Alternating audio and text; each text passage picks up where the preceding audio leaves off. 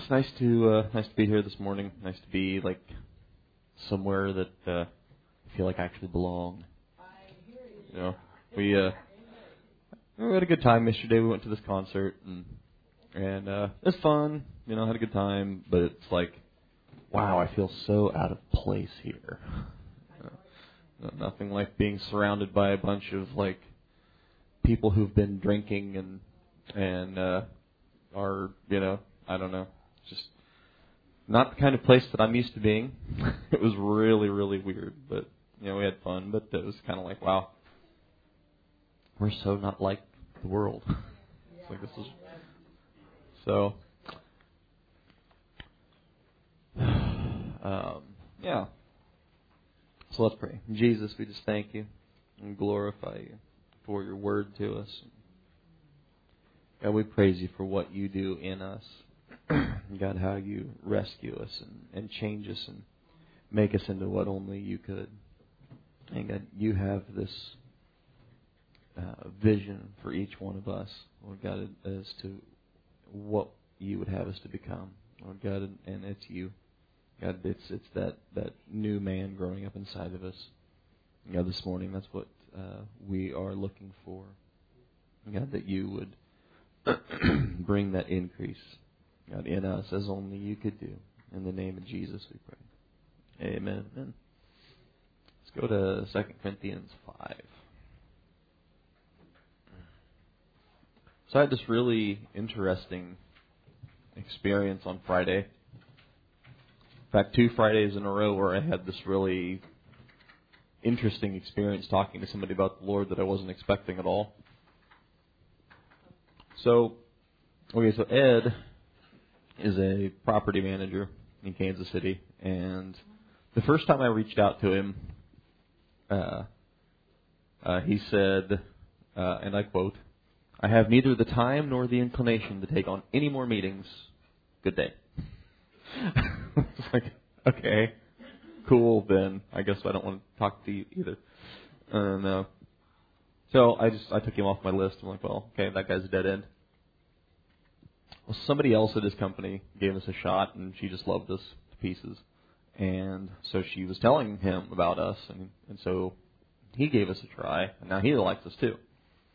So I put him back on our list, obviously, and everybody that's on our list gets our monthly newsletter, and uh, you know it's just kind of a way that you know to help people remember who we are, they don't forget about us and all that. And uh, there's an article that, that I write every month for the the front page of it, and because uh, it's not really about painting, it's like uh, just kind of a you know, it's like got a warm, fuzzy human interest story on the front, and then it's got like recipes and a couple of other like little articles and a comic and a crossword puzzle in it, you know. And uh, um, and we send it out under the thinly veiled guise of a free gift from your friends at Absolute Painting. But anyway, so Ed calls me on Friday morning on his mobile phone, which I don't think he's ever done, and. uh um, I almost didn't take it because I was driving, and I thought, oh, I don't have time to write down, and I can't write an address down and and, and all that stuff while I'm driving in traffic, and and uh, he's like, I have a request. It's like, okay, and uh, he's like, you write that article on the newsletter every month, right? The, the one on the front page. I said, yeah. He's like, you wrote the one about the the little girl that lost her tooth and and had the that picture of her and it talked about you know milestones in your life and things like that. I'm like, yeah, yeah, I did. He's like, okay. He's like, that really, really hit me. Just the things that you said in that really just kind of got me right where I was at. And uh, so here's my request. Um, my wife and I are getting baptized this weekend, and I'm supposed to make a few remarks, and I was wondering if I could quote from the things that you said in that article. it's did not see this coming. It was just like Friday morning, going to work, doing my thing, you know. And uh, I was like, well, yeah, absolutely, you can. That'd be great. And uh, um, so we talked a little bit about uh, talked to, I talked to him about Peter just like I did the other lady last week, you know, and because he was talking about uh, not being sure that he would follow through. He's like, you know, he was excited about this change in his life and and everything, but he's like, you know, what happens the first Sunday morning I get up and I'm really tired and I really don't feel like going to church and feel like that this morning. But um I was like, well, like that will happen. That'll happen. But you know, the thing is, is the church has, you know, I think unintentionally kind of turned serving God and being a Christian into like having your dad living at the old folks' home. Like you go see Pop on Sunday, you feel better about your life, and you and you go on doing what you do. And actually, he wants to live at your house. You know, he wants to live with you. He wants to come down to breakfast and, and hang out and, and be where people are because the dwelling place of God is with men. And he was and he was like, Wow, yeah, that's that's really cool.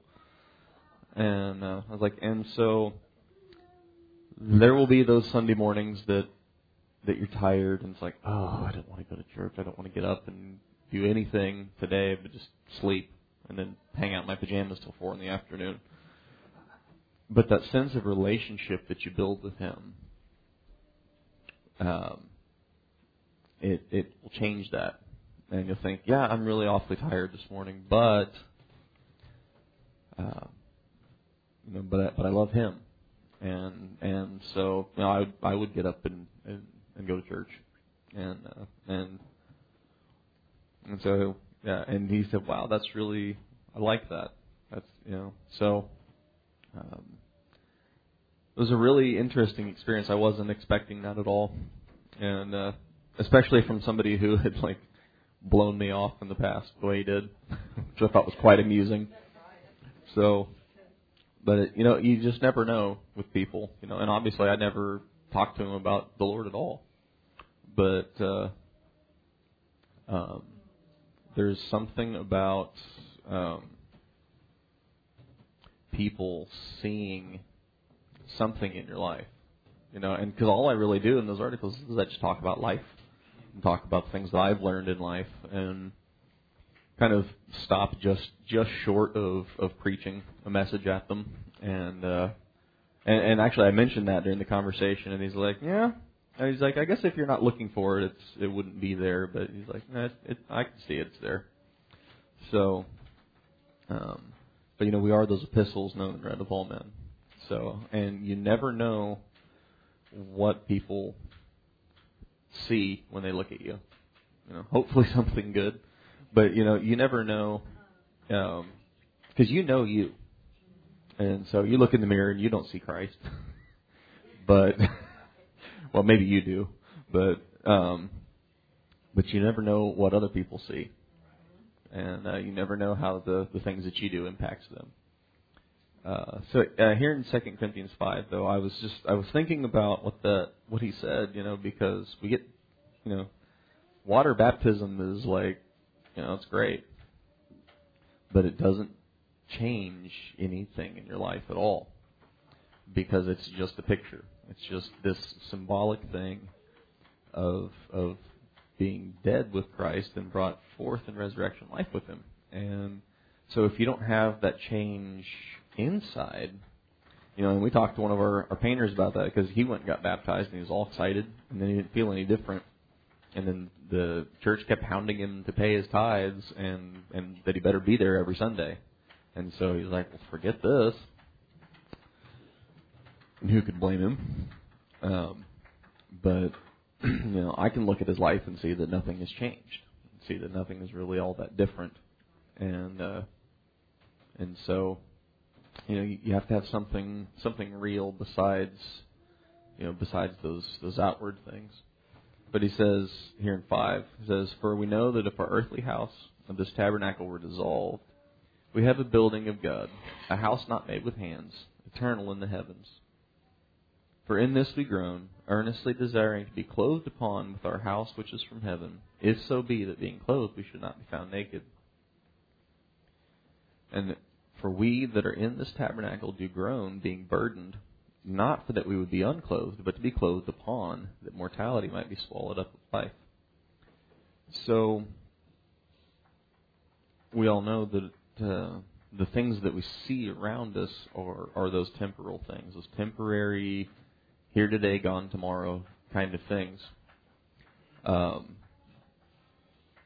and uh, you know, it's funny because one of the things that um, that I've learned, I don't necessarily use it, but that I've learned about managing your time is that you have there's two kinds of tasks. There are important uh, but not urgent tasks, and there are urgent but unimportant tasks. And so, you know, sometimes the urgent things they're they're important, but the world's not going to come to an end if you don't get to it in the next, you know, five minutes but they have this sense of urgency that comes with them that feels like I need to do something about this right this second.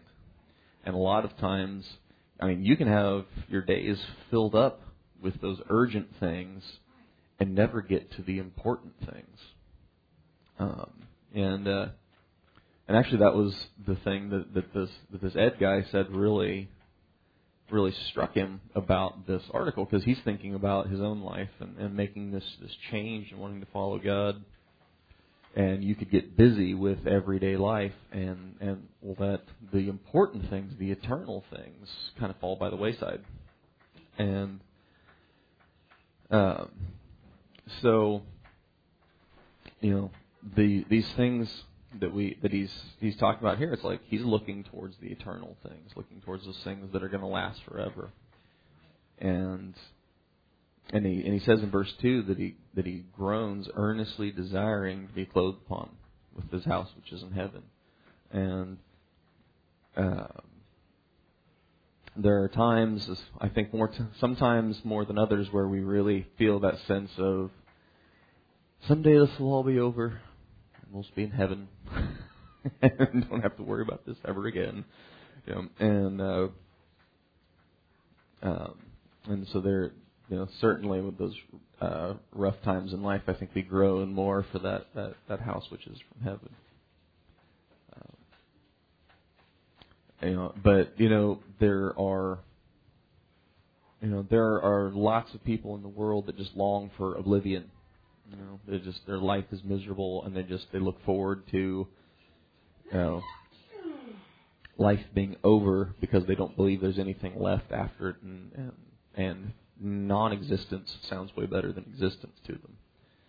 You know, but you know, for the Christian, he says that that uh, in verse four, for that we we that are in this tabernacle do groan, being burdened, not that we be unclothed, but to be clothed upon, that mortality might be swallowed up of life. So we have this hope beyond this life. And so this life, which is full of those urgent but unimportant moments, um, you know, is, is it really it goes by in the blink of an eye, and and then we have this this whole eternity ahead of us of life. So, be surprised how uh, much you can damage your voice by going "woo" over and over again. so, um, now he that wrought us for the self same thing is God, who has given unto us the earnest of His Spirit. And I like that uh, the earnest of His Spirit. If you've ever bought a house, uh, when you find the one that you want to buy, then you put down earnest money on it. You know, because you're you're proving to the seller that you are in earnest about buying the house. And so God gives us his the earnest of his spirit. It's like this earnest payment that that uh, it's like you know here's here's the contract you know that that uh, you know that I I am uh, I'm going to redeem you, uh, and and here's my here's my down payment to to show that I'm serious about this. and uh, and I love that he says that he he wrought us for the self same thing. He never intended for man to to live in this place of just you know misery on on on this planet and then you know, oblivion or or torment after. You know, he he he wanted man to, to live like Adam lived in the garden, which sounds like a really great idea. Therefore, we are always confident, knowing that whilst we are at home in the body, we are absent from the Lord, where we walk by faith and not by sight. And we are confident, I say, and willing rather to be absent from the body and be present with the Lord. Wherefore we labor that, whether present or absent, we may be accepted of Him. So he's just saying, you know, I would, uh, you know, because he told the, I think it was the Philippians that, that he's like, I'd, I'd rather depart and be with Christ, but to be here is more needful for you. And so, you know, we we all have that sense of, you know, that that hope that we're looking towards, and you know, there are lots of people that they they get this this excitement and this fervor about serving God, and they're and they they lo- they get they love this romantic idea um, of you know of dying for Jesus, you know, and because if you don't really think about it very seriously or in much real detail, it does sound like this kind of romantic, you know, you know, like idea of oh, this is so great, I'm going to go off and die for Jesus. Um, but um, you know, the Bible tells us that we're already dead, that we've already died with Him. You know, and so, but so what? Uh, what He's looking for is for a people that would live for Him, so that the world could see Him in us. That's what uh, the the Bible explicitly tells us that, that that's a part, a big part of His purpose, is that that in the ages to come the world might see Him and His kindness toward us. So um, if if the world can't see Christ in the church, then where is where are they going to see him? And uh, so, you know, it'd be great to just get swooped up and go home. And I know lots of of what calls itself Christian is that's kind of their great white hope is that any second now we're out of here. You know, uh, I had, I read this this great quote by Spurgeon the other day, and I didn't memorize it, so I'm not going to quote it exactly. But he basically says that you know if, if sinners be damned, then they they should have to leap over our dead bodies to get there. You know, and uh, and it's like wow, you know, do we you know? I read it and I thought, man, I I need a heart change. I'm I'm too busy with my own stuff and you know and you know none of us are going to want to get to the pearly gates and and regret having watched yet another episode of Gilligan's Island to see if they got off the island you know? Uh, I, I watched that show on and off growing up you know it's like I don't think they ever got off the island did they? I mean I don't know. But um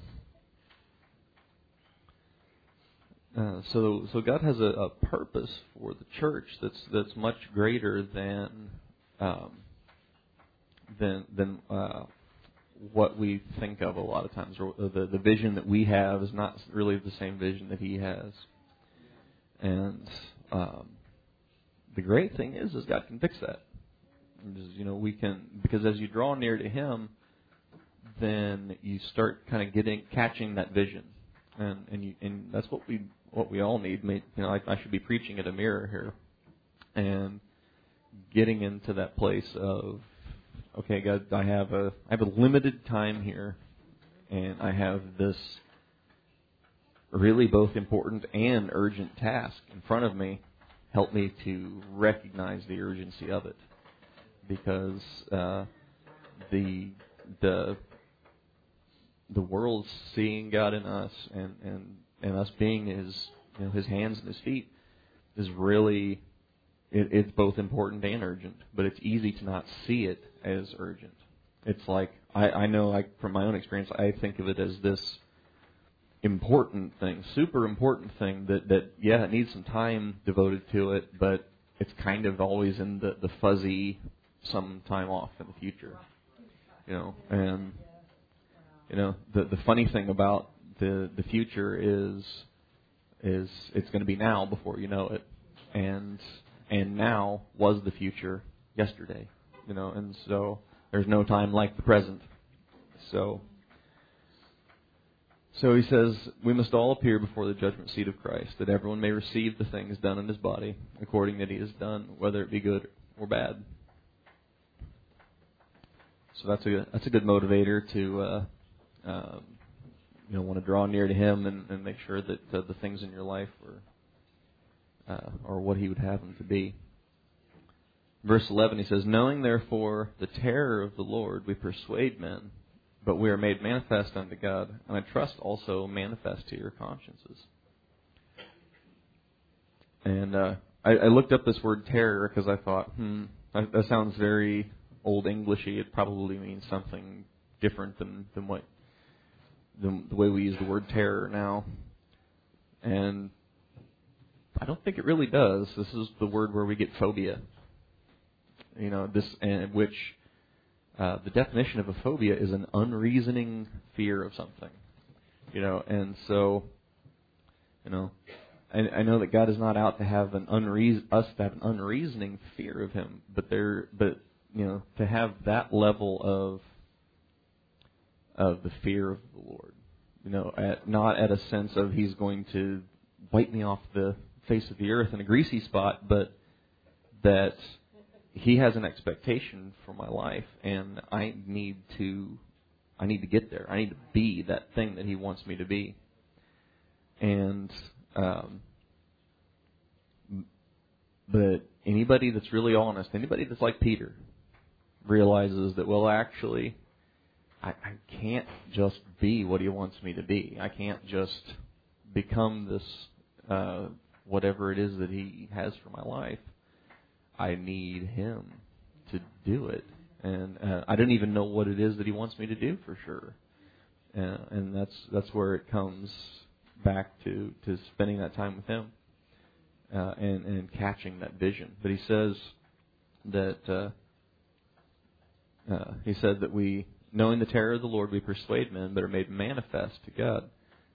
And uh, this uh, this word uh, uh, translated as are made manifest, all one word in the Greek. It means to render apparent, to be visible.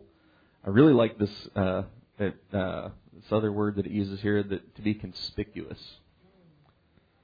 You know, because if you're conspicuous, then you stick out like a sore thumb. That was kind of how I felt last night at that concert. It's like I feel so out of place here. I feel like I'm sticking out like a sore thumb, and uh, uh, that's not necessarily a bad thing, but uh, um, but to be made conspicuous to God, you know that that's what we want. We want to be conspicuous in a good way.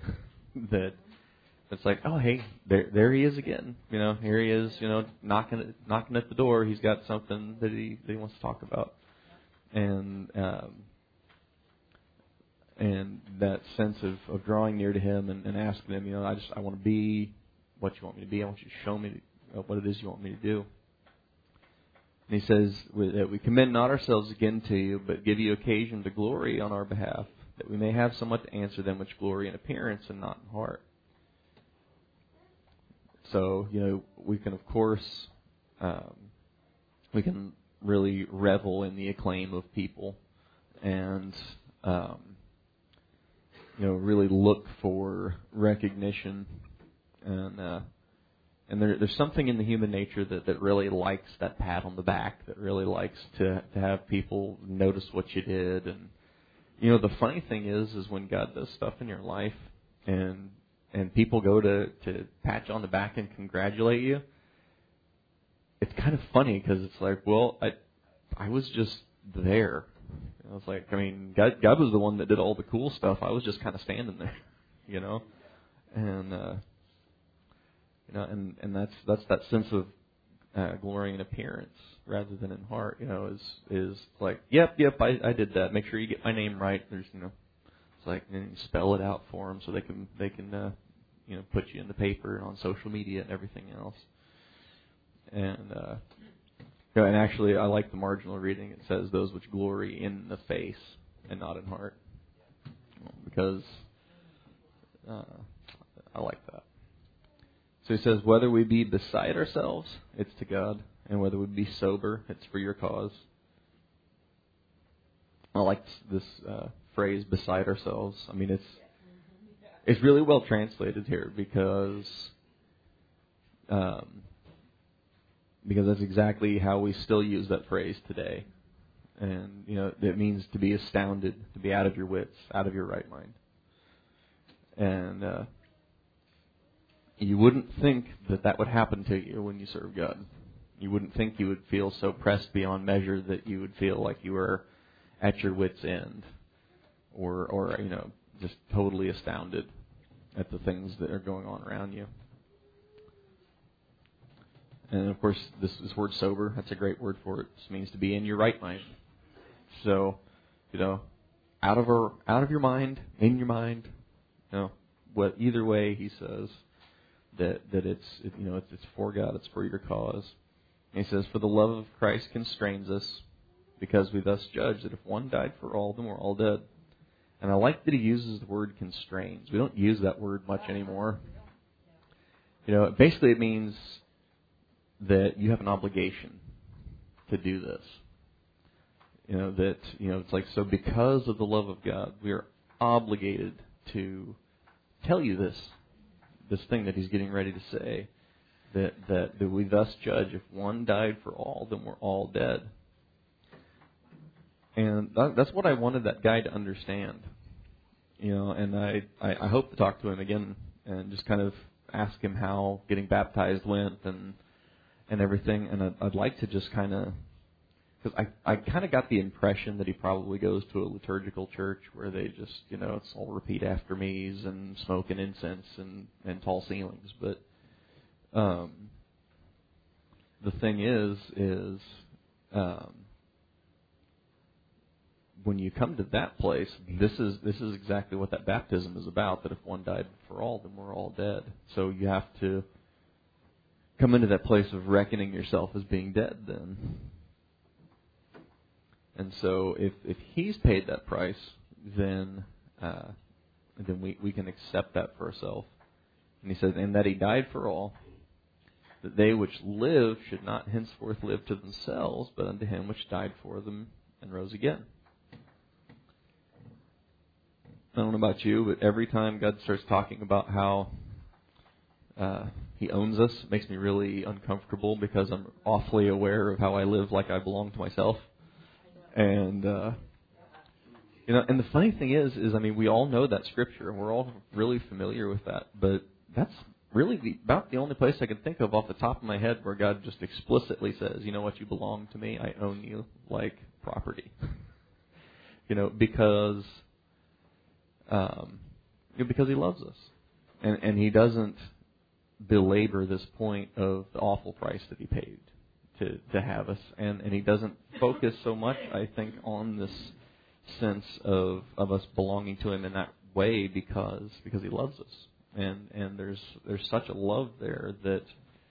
Um, and you know maybe it's just our our Western thinking because you know for us slavery is such an aberrant thing and it's like oh I can't you know that's who you know who could own another person and all that.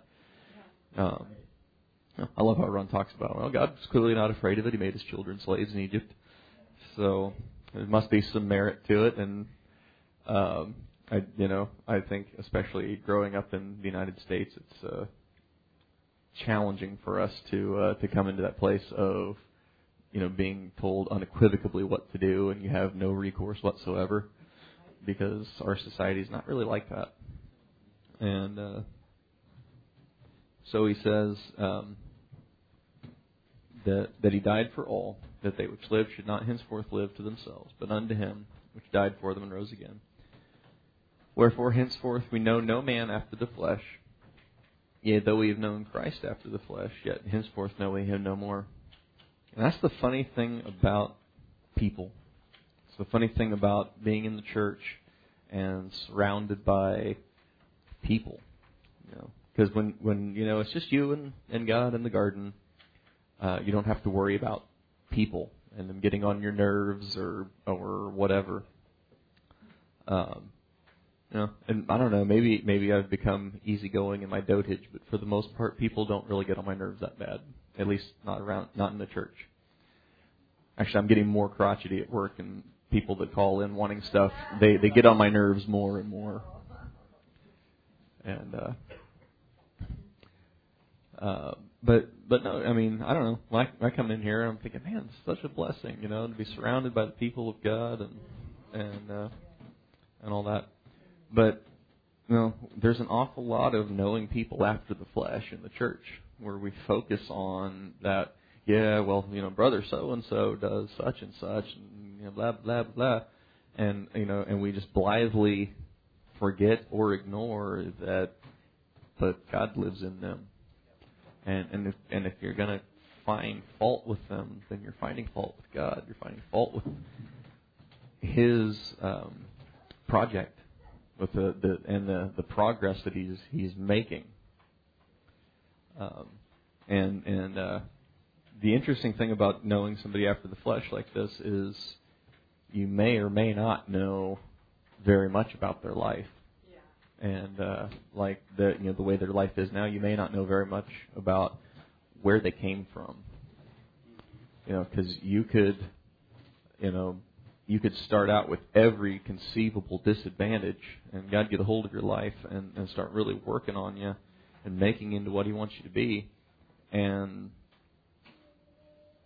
and it could be a long time that you've been serving God, and and somebody, you know, brother so and so that's grown up in the church might kind of look down his nose at you like, uh, it's like, wow, I can't believe you're still at this place. But if you started way down here, brother so and so started up here, you know, then it's it's kind of a different idea.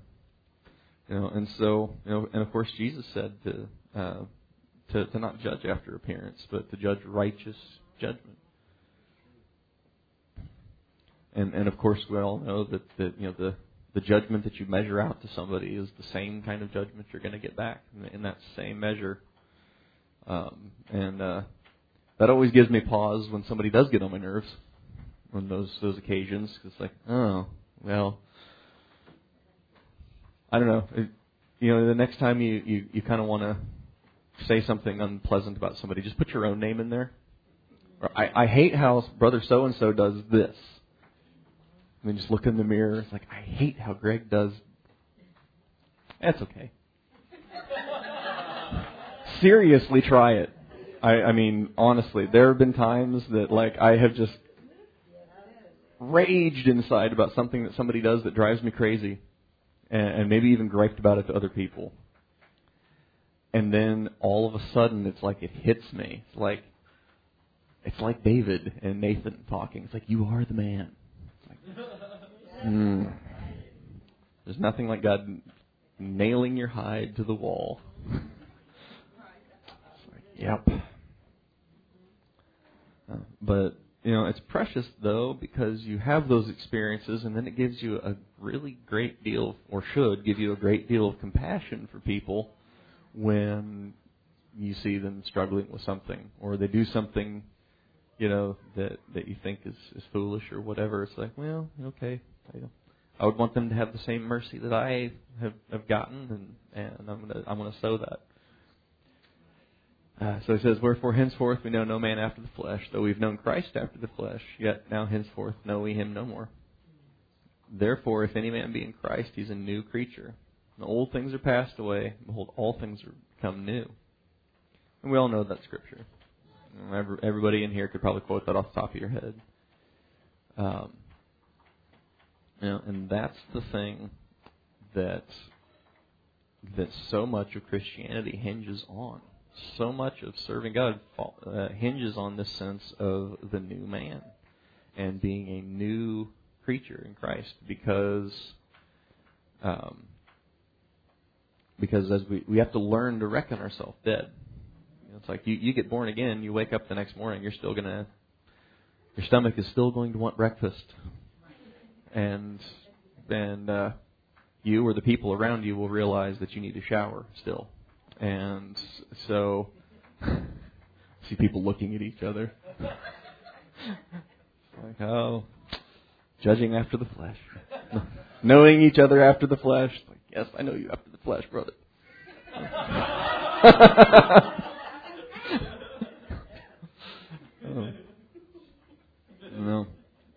There's there's someone in my house that when you walk into their room, it the smell of feet just pervades the, the entire room. So that, that's kind of what I'm thinking of. But uh, but anyway, um,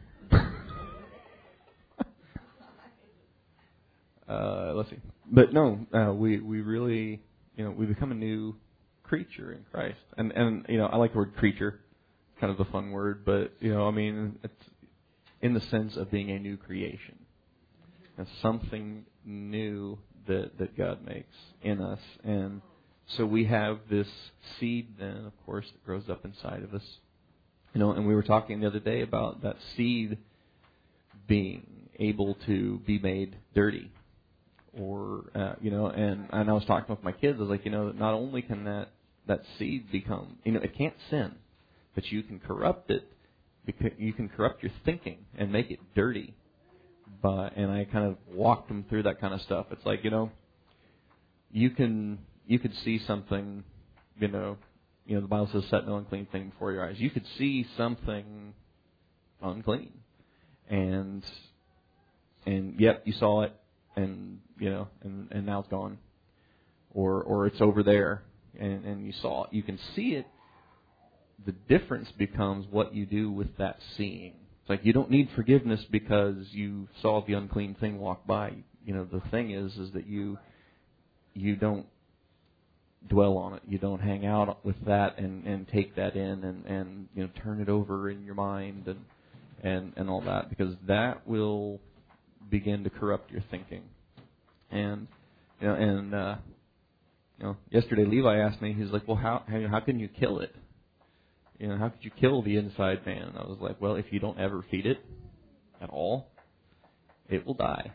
You know, because you can, you know, you can't." Uh, you, you know you can't have a baby that you don't feed, uh, and it, it won't live. And uh, so so we have this new creature inside, and it says the old things are passed away. And so the interesting thing about this walk with God is, you know, God casts our, our sins into the sea of forgetfulness. You know, as far as the east is from the west, He removes our transgressions from us. The problem is that we still remember them. You know, it's like we still remember our our own transgressions, and we still remember somebody else's transgressions sometimes. And um, you know that we have to believe that the old things are passed away, and there's great things that you can learn from those. Uh, you know, I we we watched uh, I can only imagine with the kids this week, and that was a really really precious movie. I I when when we're to watch a movie, confessional here. When we, when we go to watch a movie, I don't usually want to watch a, a like a positive, uplifting movie. I want something with like some you know some swords or some guns or something, you know. I want like something that's just pure entertainment value, you know. But I mean, the first time I heard that song, I was like, "Wow, that's such a precious song," you know. And then watching this story and seeing what this kid's life was like, and you know, I I thought, "Wow." The thing that really impacted me so much about that movie is I could see myself in his dad. I could see what God had done in my life because it's like I was well on my way to ending up just like that, and God got involved and God fixed it because that's what God does.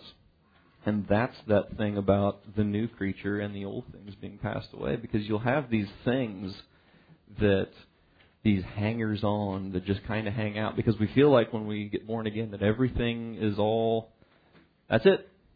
It's like all wrapped up. We're good to go now, you know. And that that um, naive enthusiasm that comes with uh, with that moment, uh, and and then we, it's like the children of Israel, uh, just kind of thinking, just making this uh, erroneous assumption that they were just going to show up at the promised land and everything was going to be all set up for them, but there was not going to be anybody there. And so we have these things in life that that God has to deal with, but you know we we know that, that the old things have passed away. And so when we encounter those things in our life, we know it's simply a matter of time before God gives us the victory over this thing. It's like we, we, we look to Him, we work with Him on these things, and we, we obey the Word of God and the things that He would have us to do. And we we just focus on feeding the new man and, and those things that that we thought were already gone because it feels like everything is just poof, vanished. But but as I said, you know, you wake up the next morning and you know, you still have still want to go have breakfast and you still need a shower. So there are still these things in your life that God is still going to work on. And he doesn't tell you everything he's going to work on right off the bat because you would get discouraged and quit. You know, I ever since I joined the gym, I started like, you know, I like numbers because if you don't measure things, then you you can't, you know, it's all like fuzzy feeling stuff then. So you know, I like you know, I like to measure stuff, and uh, I was thinking, wow, if I'd known that uh, my waist size was still going to be just about the same after like eight or nine months at the gym, I probably would have quit eight or nine months ago. You know, but uh, um, but you know that's that's the thing about serving God. It's like He doesn't tell you, well, you know, there's this, and there's this, and there's this, and there's this, and there's this, and there's this, and there's this, and you know, because you know, we we would get discouraged and give up. It's like, well, then what on earth did you possibly see in me that you would that you would love me? But so He really does make us a new creature, and the old things pass away, and so the that sense of success in God then comes from that new man and what God does in the new man. And it's not about this glorying in the face, you know, this glorying in appearance. It has nothing to do with that because the further down the road you get and the more stuff God fixes in your life, you realize only God could have fixed it. Only God could have changed this thing in my life. And, um, you know, the, the uh, you know, the glory would have to all go to Him. So, Jesus, we just thank you for your word to us. We just we praise you for all that you are, God, and, and how you have put the new man inside of us. And, and how uh, you have put yesterday behind us. God, and I just I pray, God, for every heart in this place, God, that, that we would put yesterday behind us as well. God, and that we would look to you, and that we would uh, turn our eyes on you. And Lord Jesus, I pray that you would uh, just get these things done in this. God, you have put power in your church. God, you've given us the, the power to become the sons of God. And I pray, Jesus, that you would cause us to draw near to you, God, and to come into that place as only you could do. God, in your righteous name. God, do these things in us. God, today in this place, you know every heart. You know every need. God, and I, I pray that no one would leave this place today without having their need met by the great meter of needs. And God, I just I pray that you would get these things done in your people. Make us into what only you could, God, through the power that, that you possess. In the name of Jesus we pray. Amen. Amen.